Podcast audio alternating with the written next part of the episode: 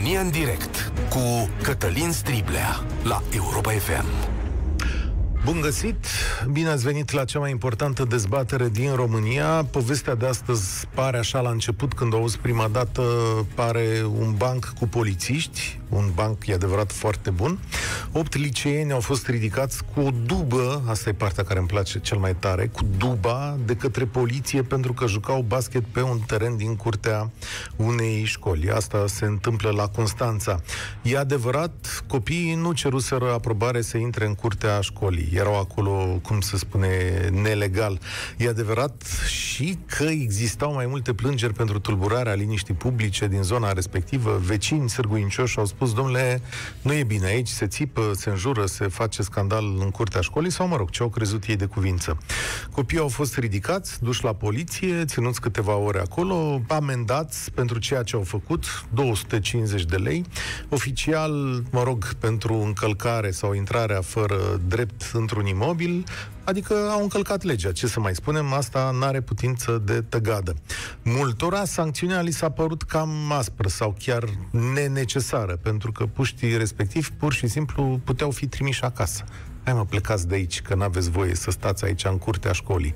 Stați mai bine în fața calculatoarelor, ar fi putut spune polițiștii, că acolo pericolele sunt mai mici, da? Alții au spus, domnule, bine le-a făcut, că dacă e lege, Asta e, nu-i tocmeală, n-aveai voie să fii acolo, n-aveai voie.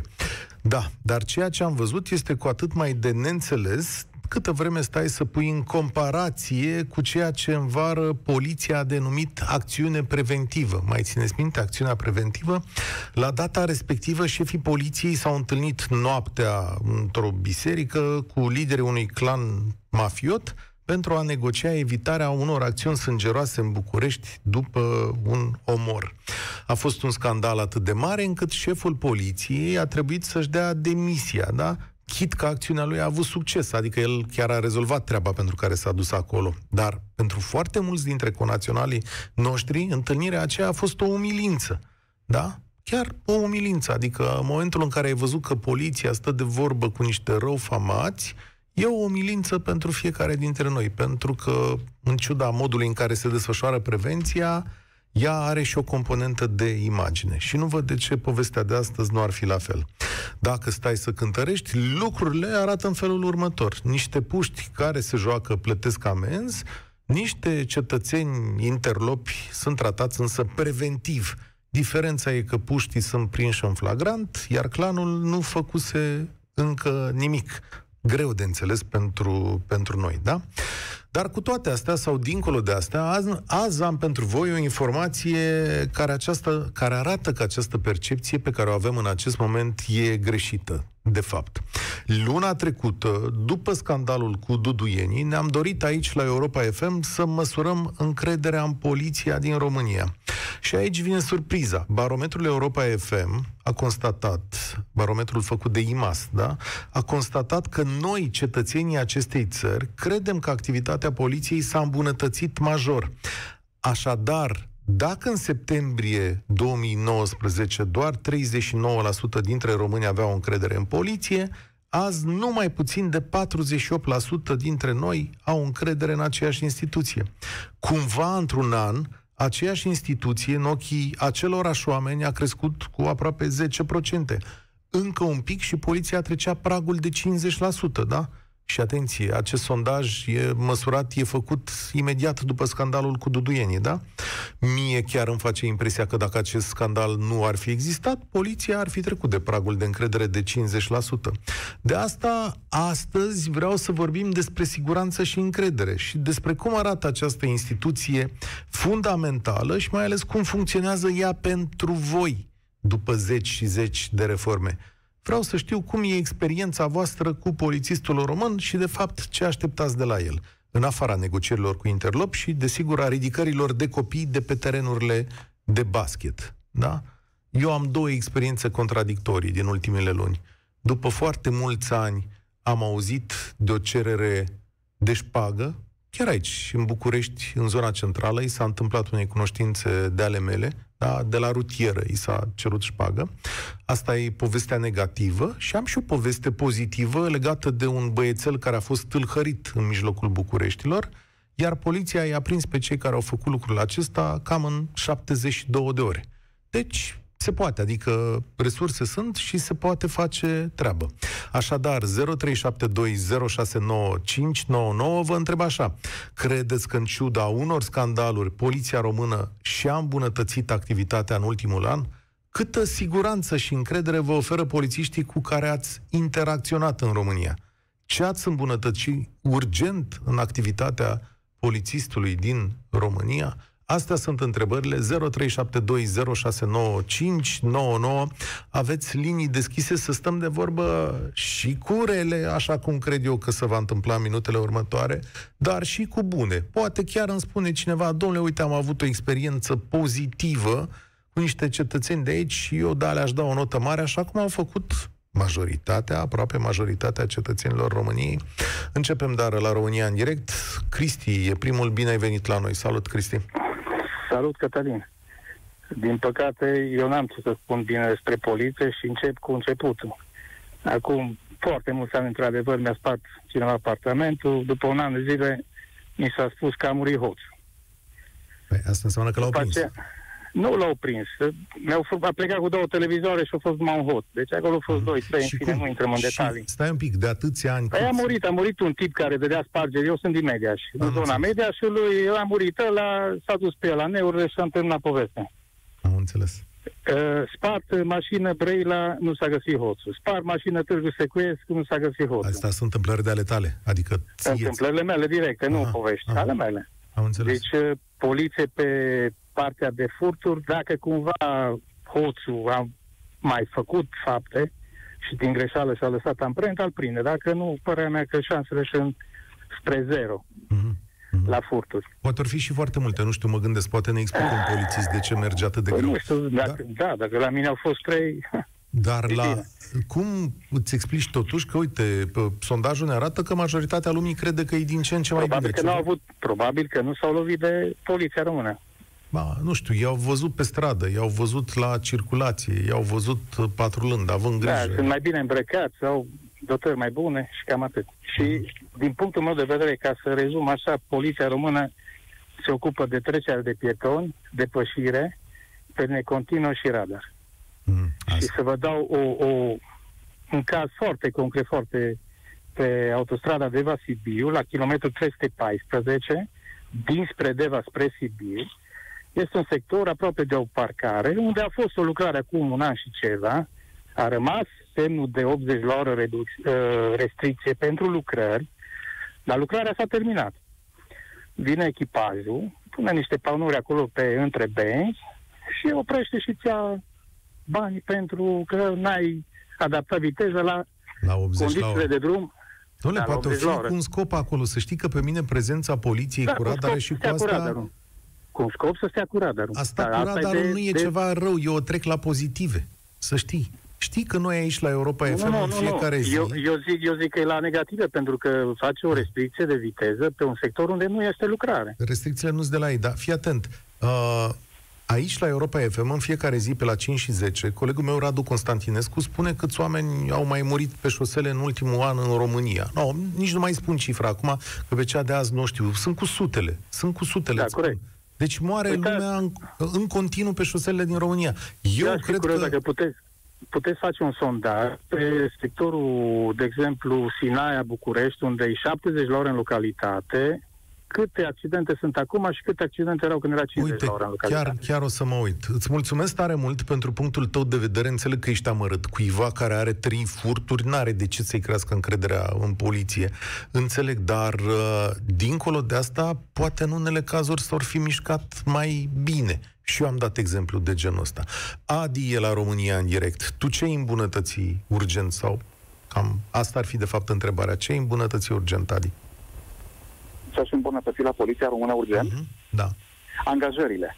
Adică să aibă oameni suficienți ca să nu mai aibă motiv să spună că știți, suntem 50% încadrați sau 60% încadrați și nu putem face față tuturor problemelor. Eu asta și îmbunătăți. Asta în primul rând, în al doilea rând șefilor, să nu mai fie numiți politic, pentru că dacă un șef al lor stă patru ani, în opinia mea nu are timp suficient să-și facă treaba. Așa cum ar trebui și poate da vina pe faptul că, păi, ce vreți să fac în patru ani și așa mai departe. Dar să revin la subiectul emisiunii noastre. Din punctul meu de vedere, au arestat pe, pe cei tineri din două motive. Odată să le bage mințile în cap de tineri hmm. și eventual să nu mai facă așa ceva, cum s-ar spune, să-i sperie un pic. Nu și în al doilea rând, dacă... Da. În fine, și în al doilea rând, dacă cumva ajung interlop, să aibă argumente suficiente, dacă ajung cumva duduieni sau li se va spune altfel, suficiente argumente ca să poată mișca șefii poliției la întâlnire cu ei la negocieri. Înțelegeți ce spun? Adică da, înțeleg gluma. Să mai fie dar... oricine. Înțeleg gluma, dar e foarte amară. Știi? Eu... Dar e pentru ei, nu e pentru dumneavoastră. Eu, ce s-a întâmplat acolo, din punctul meu de vedere, e o prostie. Adică o, un, un polițist, cum să zic, cu, cu mult echilibru, s-ar fi dus și le-ar fi cerut să plece acasă, nu știu. Poate o să vină cineva și să ne spună, aveam suspiciuni că să drogau, nu știu, atunci puteți să iei la secție, da? Oamenii ăia chiar jucau, practicau un sport acolo. Pă... Am înțeles, dar da. trebuie să respecte un pic, un pic regulile și anume nu trebuie să facă uh, gălăgie, pentru că eu am întâlnit foarte mulți da. tineri până în 14 ani care, spre exemplu, loveau bătrâne fără niciun fel de motiv, doar ca să se distreze. Și trebuie pus cumva la punct. Eu nu pot da în el. În copilul ăla eu nu pot da. Pe lângă faptul că sunt camere în jur sau o martor, după aia o, o, o pătesc eu. Altceva ce vreau să vă spun cu polițiștii. Te duci la ei cu o reclamație, nu contează. Au uh, au câteva metode, se interesează cine ești tu și se interesează pe cine reclami, astfel încât ei să nu cadă în plasa duduenilor și să trească să le dea lor explicații și nu mie explicații cu privire la ce am reclamat. De unde știi uh, asta? Adică asta e o zicere foarte ușoară, așa? Adică e o zicere foarte ușoară, pentru că vă spun ce se întâmplă. Dacă am reclamat uh, un vecin sau uh, un uh, tâlhar sau ceva de genul ăsta, atât am o plimbat la secția de poliție până când am uh, retras uh, plângerea. Pentru că uneori am purtat și la locul meu de muncă, pentru că deocamdată sunt plătiți din bani publici și nu numai, ca să revenim la Tudeni. Probabil cine îi plătește, ea le face și programul la 12 noaptea, nu știu, e probabil, am spus. Așa, deci tu și... zici că poliția e într-o relație cu clanurile interlope și că... Păi, luăm bani de acolo, dar pe ce argumentezi chestiunea asta? Păi, ascultați-mă un pic. Dacă eu sunt un mafiot sau un uh, rău famat în orașul în care sunt sau în țara asta, eu pot face ceva fără permisiunea lor. Acum să fim oameni serioși, că toți din cauza aia au tupeu, din cauza aia fac ce fac, pentru că au acoperire. Nimeni nu face de capul lui, înțelegeți? Decât cât îi permite lesa. Mhm. Eu nu cred că e așa. Eu cred că sunt o grămadă de polițiști onești, cinstiți, corecți, care își fac, care își fac treaba. Păi știi cum e așa, cum spun la modul general, uh, iese că întreaga poliție e așa. Și uite, uh, nu, dovadă... scuze, deci nu este întreaga poliție, dovadă scuze, dar încă o dată lucrurile merg ceva mai bine este acest sondaj. Adică nici sondajele astea nu sunt făcute aiurea. Tot cu cetățeni români sunt lumea s-a uitat și din experiențele sale a zis, păi mai bine ca anul trecut. Adică... Uh, dacă se uită la știri, când poliția face acțiuni de anvergură, duce și canalele de televiziune cu, uh, cu ei da, și atunci da. e ușor, înțelege, și zic să le crească ratingul. Eu nu despre aia vorbesc. Am întâlnit foarte mulți polițiști tineri care chiar sunt puși pe treabă, chiar vor să facă mm. lucruri, dar uneori sunt cu ghilimele de rigoare temperați de șefilor. Știți? Și atunci, încă o dată, cei vechi sunt convins. Mi-a cău- m-a căutat la un moment dat un polițist, ieși la pensie și mi-a povestit un pic. Îți mulțumesc tare mult, Adi. Mi-a povestit un pic din întâmplările din spatele poliției române. E și acolo o bătălie pentru dreptate. Să nu credeți că ea să termină vreodată. Și nu toți aleg, din motive pe care p- pot să le înțeleg până la un punct, nu toți aleg să-și facă treaba uh, cum trebuie. Simona, bine venit la România în direct. Câtă Bine siguranță și încredere ai în polițistul obișnuit? Uh, la care polițist mă refer? Dacă mă refer la polițistul local, nu am încredere deloc în acest polițist.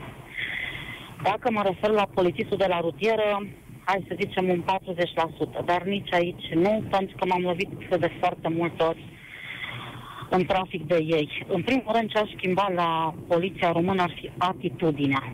Deci asta este primul lucru pe care l-aș face la felul lor de a pune problema, de a discuta și de a te se comporta cu tine. Deci se comportă groaznic.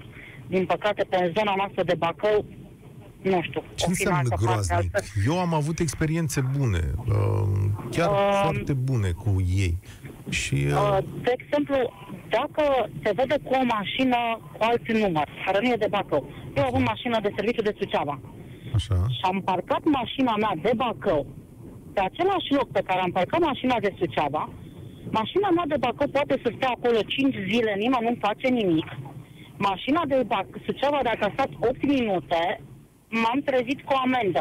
Și nu m-a deranjat amenda în sine. Bine, frate, mi-ai dat-o. Dar ce a fost deranjant? Nici măcar nu mi-au lăsat o hârtie, o înștiințare și am aflat de fapt că am amenda trimisă direct la Suceava la firmă. După câte știu eu, polițistul local, să să-mi lase și mie undeva pe mașina un proces verbal, să pot să-l constat da. într-un anumit termen. Nu să mă trezesc după o lună de zile, că mă sună șeful de la Suceava și bă, Simona, unde-ai fost în data cu tare și ai stat 8 minute că nici nu știam că am fost pe strada pieții, sincer. Dar uh, locul de parcare era uh, legal, adică parcasei corect? Da, era un loc de reședință unde se spune clar că locul de reședință este de la orele 17 la orele 7 dimineața. Da. Era ora 14 și 37 de minute. Acum nu știu cum e legea la Bacău, dar dacă e așa, poți să contești acest lucru în instanță Unde? Că mie, și cu mine, când au trimis ei hârtia, trecuseră cele 15 zile. După care, cu poliția rutieră, nu am nimic. Am prieteni foarte mulți în poliția rutieră care sunt de calitate, dar am și un polițist care, pentru că mi-am permis odată să-l contrazic pentru un radar, mi-a promis așa. Cu prima ocazie când mă prinde cu viteză, nu o să o niciodată, mă lasă fără carnet trei luni de zile. Deci așa ceva mie nu mi se pare normal. Cum nu mi s-a părut normal nici ce a făcut cu acei copii. Atât am vrut să întreb. Cine a plătit amenda? Părintele sau copilul fiind peste 16 ani? Oh. Pentru că dacă a plătit-o copilul, asta să vă spun, nu mi se pare ok, pentru că trebuie să iei un quantum din veniturile lui. Și el are o alocație de 180 de lei din care nu și-a nicio pereche de încălțăminte de calitate. Da, deci amenziile vor fi contestate. Sigur că nici eu nu apreciez foarte tare acțiunea poliției Așa de acolo, cum dar... zis, era ok să meargă mai copii. Faceți un pic de deranjor. Am făcut și 11 ani de, de basket și nu mi s-a părut că facem atât de mult comod bătând mingea. Și eu prefer copilul meu să meargă să bată mingea decât să stau în fața calculatorului, unde poate nu am timp să-l verific de fiecare dată și îl verific la o săptămână și constat care prieteni dubioși. Da. Îți mulțumesc foarte interesant ce ai spus. Uite că exact așa cum ne-a descris ea, Simona, așa se conturează imaginea poliției române. Din micile întâmplări pe care le trăim fiecare dintre noi. Și sigur că dacă asculți o emisiune de radio, ți se pare că e uh, apocaliptic așa, dar sunt și oameni care își fac, uh, își fac treaba. Sigur, sunt și oameni nervoși, sunt și oameni care greșesc în profesia, în profesia lor, numai că ceea ce e de datoria noastră de fiecare dată e să judecăm centrul, adică zona echilibrată, pentru că de foarte multe ori toate discuțiile noastre pornesc de la extreme. Cătălin e la România în direct. Salut, bine ai venit! Salut, bine te-am găsit, Cătălin, bine am găsit pe ascultătorii tăi. Câtă siguranță uh, și încredere îți dă polițistul român, chiar uitându-te și la întâmplările astea două recente în memoria colectivă? E un răspuns care e greu de dat și nu este de dat în alb și negru. Și m-am hotărât să sun la emisiunea ta acum pentru că știu bucătăria, știu poliția și din bucătărie și din salonul de primire. Am fost polițist 12 ani, am plecat, sunt corporatist de 13 ani, uh, intru în contact în continuare cu foștii mei colegi pe motiv de serviciu și cred că știu foarte bine că nu trebuie să dăm verdicte în alb și negru. Uh, sunt unii buni și îi respectăm, sunt unii proști sau slabi și trebuie să se întâmple ceva cu ei. Uh, e foarte, foarte greu să dai un, uh, un răspuns, un verdict de încredere. Cred că încrederea asta la 50% e destul de realistă. Uh, percepția populației e destul de realistă. Cred că ar fi cazul să avem spre un 70% și cred că avem potențial, sau politiștii au potențial să se ducă la un 70%, dar e mult de lucru. Și cred că e mult de lucru în interiorul instituției, pentru că adică. nu e normal, Așa. după părerea mea, v-am spus că intru prin secțiile politice și stau de vorbă cu foști colegi, nu e normal uh, la 13 ani de la intrarea în Uniunea Europeană să intri într-o secție de poliție din București, să nu poți să te duci la toaletă nu e normal pentru mine că eu mă duc rar. Dar nu e normal pentru polițiștii care lucrează că acolo. Că dacă ei, că e rău sau de ce? Exact, dacă, dacă ei nu, nu șefii lor nu au respect față de ei și nu îi ajută să să, să se concentreze la ce au ei de făcut. Ei se gândesc la cum să nu se îmbolnăvească de hepatită sau cum să, să scape. Este absolut anormal ce se întâmplă să stea polițistul în birou cu tun de aer cald sub masă că în ianuarie e frica afară. Am la văzut și eu acest lucru, am intrat recent într-o secție de poliție, am văzut niște condiții care nu mi s-au părut în regulă din niciun punct de vedere, adică la cum a avansat țara asta, condițiile de lucru ale polițiștilor sunt erau proaste. Asta, asta pot să zic în momentul ăsta. S-au spoit loganurile cele noi, dar, din păcate, într-adevăr, sunt polițiști, sunt foarte mulți polițiști foarte bine pregătiți, foarte buni profesioniști, foarte concentrați pe misiunea lor. Sunt și alții pe care îi vedem stau în intersecție la universitate în uniformă să dirigeze traficul și trimit mesaje pe WhatsApp sau ce ar face ei acolo. Uh, evident, sunt și unii și alții. Ești... Încrederea la 50%, percepția la 50% cred că este o Ești fost polițist. avem nevoie de mai mult. Ești fost polițist. Uh, spunem cum crezi că fostul tău coleg sau colegul tău de la Constanța a interpretat ceea ce a făcut acolo în uh, acțiunea aceea de ridicare cu dubă și așa mai departe? Sunt fost polițist, dar sunt și părinte. Dacă ar fi, l-ar fi luat pe copilul meu din curtea școlii, nu știu cum aș fi reacționat, pentru că, efectiv, pe vremea noastră, acum 20 de ani, aveam porțile școlilor deschise și după școală mai stăteam patru ore și mai jucam fotbal. Acum s-au făcut parteneriate public-privat, s-au închis curțile școlilor, după masa joaci fotbal doar pe bani, iar copiii noștri stau nici pe stradă. Că asta știe și polițistul de la Constanța, exact de asta polițistul te întreb. Ăla, eu o vorbă în poliție, te orientez la fața locului. Ăla n-a fost orientat la fața locului. Ce-a fi fost în mintea nu, lui? Am înțeles. N-am. Nu știu ce a fost în mintea lui. Un, un zid negru în fața ochilor. O fi fost și eu, o fi avut o zi proastă. Da. Reacția, puștilor, da. Nu știu. Dacă ei l-au luat la mișto sau așa, m- da. ar putea să se fie inflamat și el repede și să fi zis, ia, hai să aplicăm legea.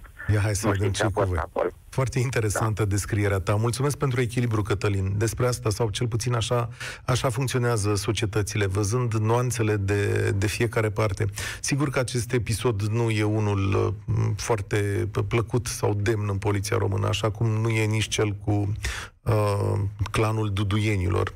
Și urmările se adună în timp. Asta e, o să fie foarte interesant. Va trebui să mai măsurăm și anul viitor, în septembrie, să vedem tendințele pentru această instituție care în ultimii ani a fost guduită de la cap la coadă. Știți ce e foarte interesant uh, în toată povestea asta? E vreunul dintre voi care își amintește un șef al poliției române după nume, adică E cineva așa în conștiința publică pe care să-l știți? Vreun polițist uh, mare, reformator al poliției române, un cetățean în care să fie avut încredere, un lider? Nu remarcați că șefii poliției române sunt uh, niște domni care, poate în ciuda pregătirii bune a profesionalismului sau a rezultatelor, sunt așa ca niște pasageri și noi nu știm exact cine sunt ei? Sigur că cei mai cunoscuți polițiști din România în momentul ăsta sunt uh, domnii Berbeceanu, Godină și uh, polițistul, șeful sau fostul șef al secției criminalistică de la București, uh, domnul Gavriș. Ei sunt vedetele poliției române sau au fost vedetele poliției române și de acolo începe construcția imaginii în această poveste. Dar pe șefii poliției oare de ce nu știe nimeni niciodată? Raluca, bine ai venit la România în direct. Bine v-am găsit, bună. Câtă încredere și siguranță îți dă polițistul român? Depinde din ce punct de vedere privești lucrurile. Hai să-l vedem pe al tău. Dacă Palmea, a, eu uh, sunt foarte dezamăgită din punctul de vedere al abuzurilor conjugale. Uh, întotdeauna, în momentul în care se întâmplă un abuz, către o femeie, către o familie întreagă, de către tată care este poate consumator de alcool sau de alte substanțe, da, și abuzează familia, inclusiv copiii sau bătrânii, părinții, și poliția nu face nimic din punctul acesta de vedere. Poliția uh, sau în cazurile în care știi și tu, am citit și eu, am vorbit cu oameni, au sunat oameni la emisiune, abuzul conjugal e o zonă în care poliția intră cu mare dificultate sau nu vrea să intre deloc? Femeile întotdeauna sunt foarte um, fricoase. În, în primul rând, le este foarte frică de ce li se poate întâmpla. Sunt amenințate în mod repetat. De foarte multe ori pe zi chiar.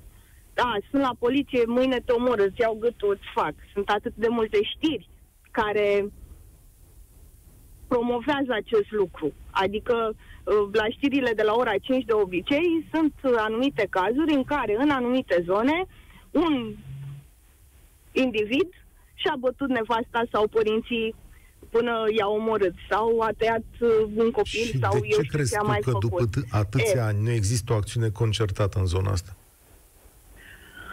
Hmm, pentru că, de cele mai multe ori, înțeleg și punctul de vedere al poliției, pentru că majoritatea femeilor de frică uh, fac afacere, după se împacă sau poate văd o ameliorare a comportamentului soțului sau a persoanei abuzive, da? Și atunci um, ei merg pe premisa, ei se, pac, ei se ceartă, ei se împacă. Mhm. Înțelegeți? Și- Dar totuși, sunt foarte mulți copii. Pe mine cel mai rău asta mă, mă doare. Sunt foarte mulți copii. Văd, uh, își văd mamele bătute zilnic, abuzate verbal, fizic, agresate din toate punctele de vedere. Uh, iar polițistul când ajunge acolo nu poate să facă absolut nimic sau nu vrea să facă absolut nimic. E o diferență între nu poate și nu vrea să facă. Deci, din punctul tău de vedere... Este o, este, o, este o diferență, dar asta este, poate fi și subiectivă și, și obiectiv în același timp. Um, Este fix la atitudinea polițistului. Dacă polițistul cunoaște cât de cât uh, situația familială, se bagă. Dacă nu, pur și simplu își vede de documentație și cam atât. Ești Eu între una am cei... trecut Așa. eu am trecut printr-o experiență acum șase ani de zile. Înainte de divorț, am avut, bineînțeles, niște altercații cu soțul meu și așa. Am ajuns la, medic, la medicină legală pentru un examen. Iar medicul legist mi-a spus, pe de unde știu eu că nu te-ai dat cu capul de pereți și ai venit la mine acum și îmi spui că te-a bătut soțul. Asta ți-a spus medicul legist? Și, Medicul legist, da. și polițistul care se ocupa Iar de caz? polițistul a zis, uh, sunteți tineri, aveți un copil mic, uh, probabil o să vă împăcați și asta e, încercați să vă descurcați așa.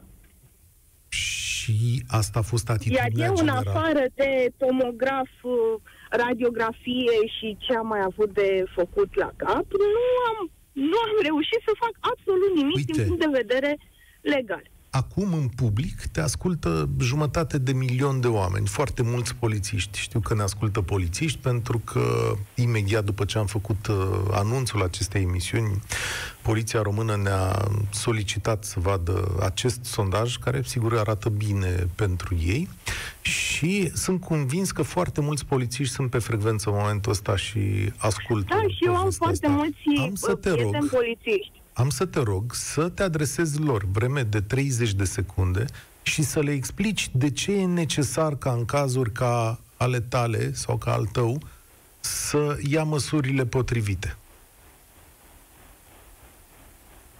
În primul rând, ar trebui să își dedice mai mult timp situației, să afle mai multe detalii despre situația în sine. Uh, Să coroboreze lucrurile în așa fel încât să vadă dacă femeia respectivă are și ea anumite obiceiuri inadecvate. Dacă are o funcție, dacă este o persoană destul de importantă, dacă este cerebrală, dacă nu este. Să, în multe cazuri amândoi pot fi foarte bine afară, adică toată lumea se știe fără nicio problemă, iar în casă să fie foarte multe certuri, foarte multe scandaluri. Să dedice mai mult timp pentru a descoperi exact problema. Da. De cele mai multe ori, femeile, femeile nu spun. În momentul în care a venit poliția la ușă că au sunat vecinii, spun că nu s-a întâmplat nimica și să plece. După experiența Acolo ta, intervin după experiența ta cu poliția română, Ești între cei care au mai curând încredere sau cei care nu au încredere în această instituție? Sunt exact cum au zis și cei dinaintea mea, 50 cu 50. Depinde de persoana care este, ca în orice altă instituție de altfel. Sunt persoane care sunt dedicate jobului și sunt persoane care fa- își fac jobul doar pentru că trebuie și da. că au nevoie de o sursă de venituri. Foarte interesantă. E. Ar trebui să fie și vocațională. Îți mulțumesc tare mult, uh, Raluca. Chiar era meseria de polițist e oarecum vocațională, nu? Adică de mici o grămadă de oameni visează să facă dreptate și ai ocazia să faci sau să participi la procesul de dreptate atunci când ești uh, polițist. Probabil că simți lucrurile astea. Ceva mai târziu, însă, probabil că apare și cinismul, mă gândesc. Ioan, bine ai venit la România în direct. Ești între, Bună cei, ziua, Cătălin. ești între cei care acordă încredere sau nu? Ai văzut că aici sondajul zice că e cam la jumătate, așa. 48 au încredere și foarte mare încredere, restul de 52% nu prea au încredere în poliția română. Tu unde te situezi? Da. M-aș bucura să fie încredere mai mare. Deci să discutăm de 70-80%. Ai văzut Cred că un fost polițist că... asta spune, că e la 70%, acolo e da, da. ținta. Deci din, uh, mă poziționez undeva la mijloc, adică cu sufletul mi-aș dori foarte mult ca acest sondaj sau această percepție să fie real.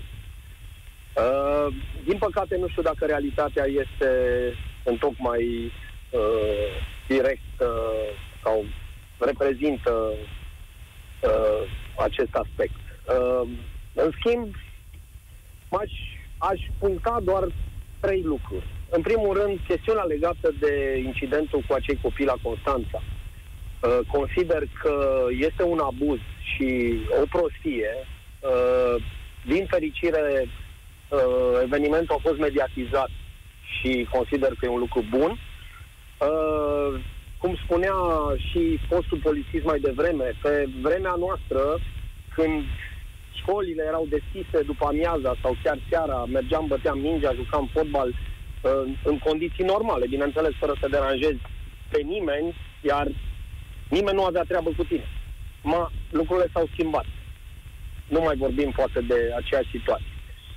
Uh, punctul 2 pe care aș vrea să-l subliniez este un pic legat de un aspect cred sincer că poliția română sau oamenii care conduc ar trebui să se implice în războaiele mari. Uh, ați avut interlocutori care spuneau de circulație, de violența conjugală. Da, într-adevăr, și aceste aspecte fac parte din munca polițistului, dar uh, problemele, războaiele mari sunt în altă zonă. Uh, chestiunea clanurilor, uh, din punctul meu de vedere, e oarecum scăpată de sub control. Și nu cred că uh, fără o dorință de a face ordine la nivelul cel mai înalt, poate prin crearea unui stru- unei structuri care să, să coaguleze în jurul ei cei mai buni, cei mai Există, te opresc o secundă, există da. o astfel de structură și în perioada scandalului cu Duduienii, șeful acelei structuri, îmi scapă numele lui acum, a ieșit și a dat un interviu în care a spus că a avut acțiuni oprite chiar din interiorul poliției, da, adică i s-a da. spus să tragă frâna. Exact, Există o structură exact. dedicată acestor clanuri, care teoretic da. să luptă cu clanurile Asta astea. este întrebarea mea. Dacă asemenea structură există, dacă acei oameni cu vocație sunt acolo, de ce nu sunt lăsați să-și facă treaba? Și răspunsul îl găsim poate în zona politică. Nu știu dacă ești de acord cu mine. Ba da. Ba da, și ai pus punctul pe I, pentru că dacă mai ții minte la un moment dat, când Victor Ponta era premier, Victor Ponta a dorit să numească în mod direct șeful poliției, a luat numirea de la Ministerul de Interne și a pus-o în subordinea premierului și din toate datele pe care le-am adunat, ăsta e doar un episod de-a lungul anilor, da. pentru această funcție de polițist șef în România, se duc bătălii politice imense. Și în acest moment, și în acest moment, funcția după plecarea chestorului Vasile Vasilescu este liberă, e un interimar acolo, domnul Mirițescu, și a trecut ceva vreme, deci să zicem că să face o evaluare complexă, va veni un domn polițist care probabil va rămâne cât va rămâne acest guvern, pentru că, în general, așa s-a întâmplat. Mie îmi dă impresia că la nivelul cel mai înalt al poliției române sunt niște plăci turnante și niște oameni care au tot interesul să pună acolo un cetățean care poate fi mai obedient sau mai puțin obedient, depinde de, de felul partidului respectiv. Da. mai aveai da. un punct de vedere pe care vrei uh, să-l comunici. Celălalt punct de vedere este legat puțin de percepția pe care o avem vis-a-vis de poliție ca instituție. Nu mă refer neapărat la oameni. Uh, cred că s-au făcut progrese mari. Uh, generația mai tânără de polițiști și dau poate două, trei exemple legate de mici incidente, nu? Uh, circulație. Mă oprește, îmi cere actele, consider că există un progres și poate de asta percepția oamenilor s-a schimbat. Adică, de... da, am să spun unde e acest progres din punctul meu de vedere. Mulțumesc tare mult, Ioan. Acest progres este la modul în care arată polițiștii tineri de pe stradă, care, uh, mă scuzați, nu mai arată așa ca mine mulți dintre ei, adică bați pe 100 de kilograme, ci sunt niște băieți îmbrăcați bine și sunt politicoși în foarte multe cazuri. Și cred că aici lumea zice, ia uite, domnule, au început să se poarte frumos și băieții ăștia chiar când îți dau amendă. Și cred că ăsta este un plus. Ceea ce se întâmplă însă după aceea în diverse subterane, acolo au rămas multe semne de întrebare și de-a lungul timpului o să le vedeți ieșind de la suprafață, pentru că voința politică e o chestiune care a cam lipsit. Ba din potrivă, eu aș crede că în timpul anumitor guvernări, guvernări și în special PSD a fost încurajat fenomenul acesta ca polițistul să fie frate, dacă se poate, cu cetățeanul interlop, dar și cu cetățeanul politician și s-a accentuat foarte tare ideea că șeful politic al județului este cel care pune șeful poliției, ca lucrurile să se înțeleagă foarte bine. Ciprian e la România în direct. Bine ai venit! Bună ziua! Unde stai? La, la cu încredere sau la fără încredere? Fără încredere. Fără încredere, dar cu potențial de îmbunătățire, ca să zic. um, chestiunea, eu văd într-un mod mult mai pragmatic și am să încep cu scuzele de rigoare pentru cei, acei polițiști care știu că sunt buni și de bună credință, dar care, din punctul meu de vedere, au nevoie doar de, sau și de o infuzie de încredere, de self-esteem, ca să spunem așa, Cred că de aici ar trebui să pornească întreaga discuție și această discuție ar trebui să aibă ei între ei, nu din exterior. Prima mea întrebare este, oare ei au un sindicat? Au două, cred. Au, au, cred că două, au dacă două. Da. Și ar face o mică paralelă scurtă doar cu jandarmeria, care, la fel și jandarmeria și poliția, din punctul meu de vedere, sunt conduse politic și atât. Nu li se face niciun pregătire și nici nu li se dă un imbol de self-esteem și de a înțelege practic care le este menirea. Menirea lor este să prevină, nu să aplice o lege absurdă, unul la mână. Asta e cazul să de la Constanța. Și să o gândească. Corect, corect. Să gândească, să reacționeze în funcție de cazul dat. A doua chestiune este că um, eu nu cred în uh, povestea, domnule, nu putem face nimic pentru că șeful poliției nu ne-a zis sau nu dorește. Nu, eu cred că fiecare dintre polițiști, fiecare dintre ei pot spune, nu, eu nu am să fac acest lucru pentru că nu este în concordanță cu legea, nu este moral și în felul ăsta se facă schimbarea, să se producă această schimbare. Noi discutăm despre niște jandarmi care au bătut niște oameni vinovați și spunem, domnule, ei au avut ordin, deci au puteau să o facă pentru că așa a fost ordinul. Nu nu cred chestiunea asta, adică acel jandarm, chiar dacă a primit ordinul să bată sau acea poliție, chiar dacă a primit ordinul să nu intervină, conștiința și morala ar trebui să spună, domnule, noi suntem cinci care nu credem în așa ceva, trebuie să schimbăm ceva, lucruri care nu se întâmplă, domnule. O să facem este discuția asta... Primărie. La primărie o văd făcută, dar aici fiind o chestiune militară... Nu contează. Nu, nu să dai radioul un pic mai încet. Te rog să dai radio un pic mai încetul, că e important. Uh, aici, fiind o chestiune militară, nu știu în ce măsură se poate opune un polițist unui ordin primit. Da, mai ales genul jandarmeriei, intervenție și așa mai departe. Aici, polițiștii care anchetează cazuri, sigur că au diverse nuanțe la dispoziție, dar în ce spui tu, nu cred că o structură cu epoleți se poate opune șefilor să aibă un moment de revoltă, să zică, domnule, azi nu ne batem cu cetățenia aia. Nu știu, mi-e greu, mi-e greu o lege, să ceva o lege incorrectă nu este lege. De aici ar trebui să pornească totul. Atunci când mai mulți oameni consideră că o lege nu este corectă, se pot schimba lucrurile. Atâta timp cât minoritatea preferă să stea în spate, să spună nu este treaba mea, suntem prea puțini să facem schimbarea, ne vom confrunta și nu se va întâmpla nicio schimbare. Or, lucrurile trebuie să pornească și paranteza mea cu primăria era în felul următor. Am fost de curând la o primărie care s-a schimbat enorm. Și până și doamna de la caserie a știut cum să-mi explice că, din păcate, trebuie să plătesc acea amendă, chit că eu consideram că nu și mi-a explicat frumos până când am înțeles fără să o impună cu forța, ci doar mi-a explicat Ce normal. moment Asta bun. înseamnă educație. Mulțumesc tare mult! Ce moment bun să știi modul în care te-ai dus cu o părere și te-ai întors în mod civilizat cu alta și ți-ai admis greșeala, mi se pare un progres pentru noi. România în direct e la final, dar Tudor poate să tragă o concluzie în momentul acesta. Tudor, hai să zicem așa, după tot ce am auzit, după sondajul ăsta pe care Europa FM vi-l spune în premieră, da, în care poliția e cam pe la jumate cu încrederea, ce îi face mai departe? Bună ziua! Este greu de zis ce aș face mai departe. Pot să zic de ce parte mă situez eu cu încrederea. Uh, Încrederea mea este zero, Zero? sau tinde spre zero, da. Eu personal am avut în ultimele trei luni patru interacțiuni complet diferite cu poliția română. Toate cele patru au fost uh, dezastroase. Și când spun dezastroase, uh, mă refer la faptul că m-am, în- m-am uh, împiedicat efectiv de incompetența oamenilor din, uh, din poliție. Pur și simplu uh, am dat peste niște situații, nu mi-a venit să cred. Și au fost patru situații complet diferite, complet uh, dezastroase. De la cazuri de furt, de violență domestică și așa mai departe. Adică Uh, care, vorbim unele de- care te vizau pe tine. Uh, care mă vizau pe mine sau uh, Și niciunul nu s-a compania rezolvat. pe care o reprezentam, absolut niciunul nu s-a rezolvat. Uh, în uh, cazurile de furt, în primul caz de furt au fost două. Mhm. Uh, furt de bicicletă este vorba.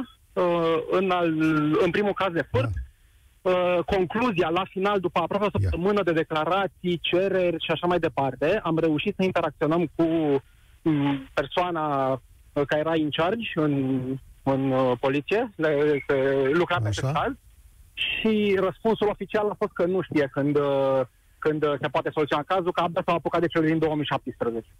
Corect, da. Adică poliția e rămasă cu doi ani în urmă, dar sondajul ăsta măsoară percepția la zi. O să ne întoarcem. Nu și nu tocmai anul viitor, uh, dar ceea ce mi-a plăcut astăzi este că aceste concluzii au fost cât de cât echilibrate, chiar dacă am terminat așa, brusc cu încredere zero. Cred că trebuie să muncim în fiecare zi și mai ales ei să muncească să o recupereze. Spor la treabă tuturor! Participă la România în direct de luni până joi de la ora 13 și 15 la Europa FM.